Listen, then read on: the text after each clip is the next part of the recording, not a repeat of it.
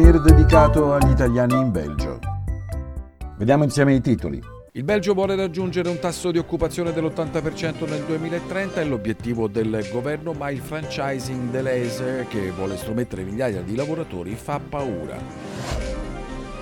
Nelle Fiandre è stata lanciata la campagna contro gli abusi sessuali, il numero di aiuto l'1712 è sempre attivo. Sempre nelle Fiandre mancano i docenti nelle scuole e il governo chiede in prestito eh, professionisti dalle aziende. Nella federazione Vallonia-Bruxelles gli insegnanti di qualsiasi materia dovranno ora dimostrare conoscenze adeguate della lingua francese. Fusione nel mondo radiofonico tra Cobel Fra e Bell RTL per ottimizzare i costi. Per ora nessun licenziamento in vista. In breve iniziata la ristrutturazione del viadotto Vilvorde con disagi in vista per i prossimi otto anni. Segnaliamo anche la riapertura al pubblico delle serre reali di Leken. Per l'approfondimento sono due i temi che vi proponiamo, la discussione in corso sulla natura del sistema politico elettorale in Belgio con la proposta di rivedere la possibilità di voto tra le regioni linguistiche e poi torniamo sulla mala gestione dei richiedenti asilo nel paese.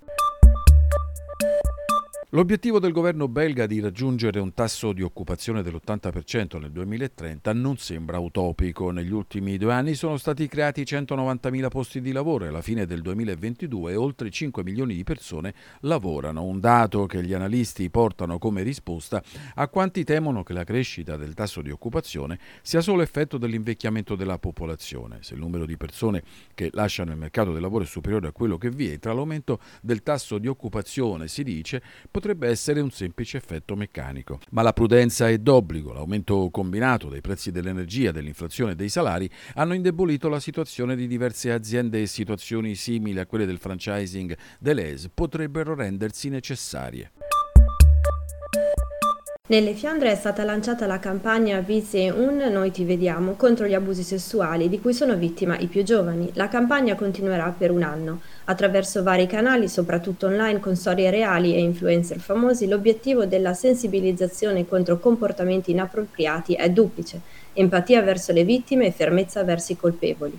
Secondo le cifre riportate dal sito The Brussels Time, due terzi dei belgi, circa il 64% di età compresa fra i 16 e i 69 anni, sono stati vittime di abusi sessuali, le femmine in percentuali quasi il doppio rispetto ai maschi. Per raggiungere i giovani, i promotori della campagna hanno coinvolto anche influencer famosi e, senza polemiche, si rifaranno alla narrazione di storie reali di abusi. Ricordiamo che è possibile ricevere sostegno se si è stati vittime di violenza sessuale tramite il numero 1712. La chiamata al 1712 rimane anonima. Sempre nelle Fiandre, nelle scuole ci sono circa 3.000 posti vacanti, al punto che per affrontare la carenza di insegnanti nella regione è stata lanciata un'iniziativa per chiedere alle aziende di prestare il proprio personale come insegnanti.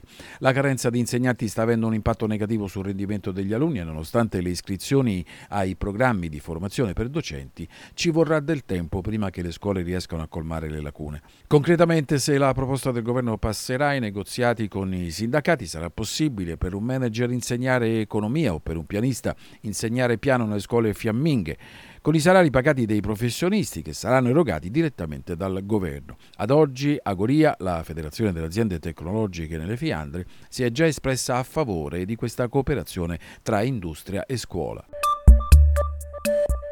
E sempre in tema di istruzione, nella Federazione Vallonia-Bruxelles conoscere il francese diventa d'obbligo per gli insegnanti di qualsiasi materia. Il decreto approvato nei giorni scorsi prevede che il prossimo ottobre i docenti si sottopongano a un test di conoscenza linguistiche. Qualora non dimostrino di avere conoscenze sufficienti del francese, dovranno seguire un corso di formazione. L'obiettivo è valutare le competenze e il raggiungimento del livello C1 del quadro comune europeo di riferimento per le lingue. Fusione in vista nel mondo radiofonico belga, Cobel Fra, editrice di Radio Contact, assorbirà Inadi, la società ombrello di Bell RTL. Le attività delle due società saranno così integrate in un'unica entità allo scopo di ottimizzare gestioni e costi. Contattato dall'ECO, il direttore della comunicazione di RTL Belgio assicura che la fusione non avrà alcun impatto sui posti di lavoro o sui marchi delle due radio. In breve durerà otto anni la ristrutturazione del viadotto Vilvoorde per un costo di 500 milioni di euro. Nella struttura del viadotto, che fa parte della tangenziale attorno a Bruxelles, lungo 1,7 km e alto 35 metri, è stato trovato amianto. A seguito dei lavori stradali sono previsti disagi per gli oltre 90.000 veicoli che in media transitano giornalmente sul POL. Per la pagina Spettacoli e Culture sono state riaperte al pubblico le serre reali di Leken che ospitano piante molto rare e preziose. Tour guidati e visite libere saranno possibili tra il 14 aprile e il 7 maggio, mentre il 27 aprile è organizzato un tour per anziani e persone con problemi di mobilità. Il costo del biglietto d'entrata è di 5 euro per gli adulti. Apriamo la pagina dell'approfondimento. A metà marzo si è parlato su alcuni giornali francofoni del dibattito sulla circoscrizione federale che permetterebbe ai francofoni di votare per le elezioni nelle Fiandre e viceversa, o semplicemente darebbe a un candidato la possibilità di presentarsi alle elezioni in tutto il paese. Attualmente, con poche eccezioni come ad esempio a Bruxelles, questo non è possibile. L'idea, lanciata per la prima volta alla fine degli anni 70 e ripresa recentemente dal think tank Rebel, è interessante ma accolta con un certo scetticismo in un paese in cui anche le vacanze scolastiche si svolgono in periodi diversi. Dal punto di vista della rappresentanza democratica, oggi il Parlamento federale, con poche eccezioni, è solo un'addizione di deputati eletti nelle Fiandre dai fiamminghi e dai francofoni eletti in Vallonia a Bruxelles, e questo è ancora più vero per l'esecutivo. La proposta di Rebel è che ogni belga disponga di due voti, uno per votare nella sua circoscrizione e uno per votare una persona a livello nazionale. Tuttavia, come scrive Lesuare, il rischio è che si voti superficialmente. Ad esempio, è difficile pensare che chi proviene da una regione in cui l'olandese non è la seconda lingua obbligatoria sia in grado di comprendere le sottigliezze del programma socio-economico del politico fiammingo in Lizza eh, ammesso che voglia leggere il programma. L'anello mancante per la riforma proposta da Rebelle sembra in definitiva essere l'assenza di un interesse diretto da parte del popolo e un suo coinvolgimento, che giustificherebbe la nuova proposta di riforma istituzionale.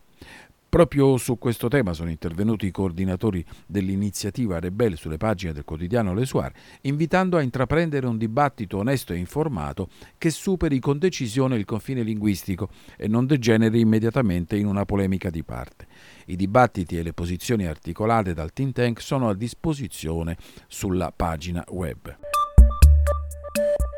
Sempre per l'approfondimento ricordiamo un altro tema molto discusso in Belgio, quello dell'accoglienza. Recentemente una persona che ha lavorato nel centro di accoglienza in qualità di membro di direzione, ora uscente del centro Petit Show a Bruxelles, ha apertamente denunciato le condizioni precarie in cui i richiedenti di asilo si trovano in Belgio e l'assenza di spazi adeguati che forza tra 2 e 3 mila persone a vivere per strada a Bruxelles. Mantenendo l'anonimato, la testimone ha riferito alle SUAR della disorganizzazione di Fedasil, l'istituzione belga che si occupa dell'accoglienza dei richiedenti asilo, della mancanza di chiare responsabilità e di divisioni di compiti confuse, anche a seguito di contratti a tempo determinato del personale che non lasciano il tempo di sviluppare progetti e di farsi carico di proposte e risoluzioni. Termina qui il nostro appuntamento con l'informazione. In studio Fabio Sebastiani, Pietro Lunetto e Valeria Camia. Ringraziamo per la collaborazione Radio No Fade Out.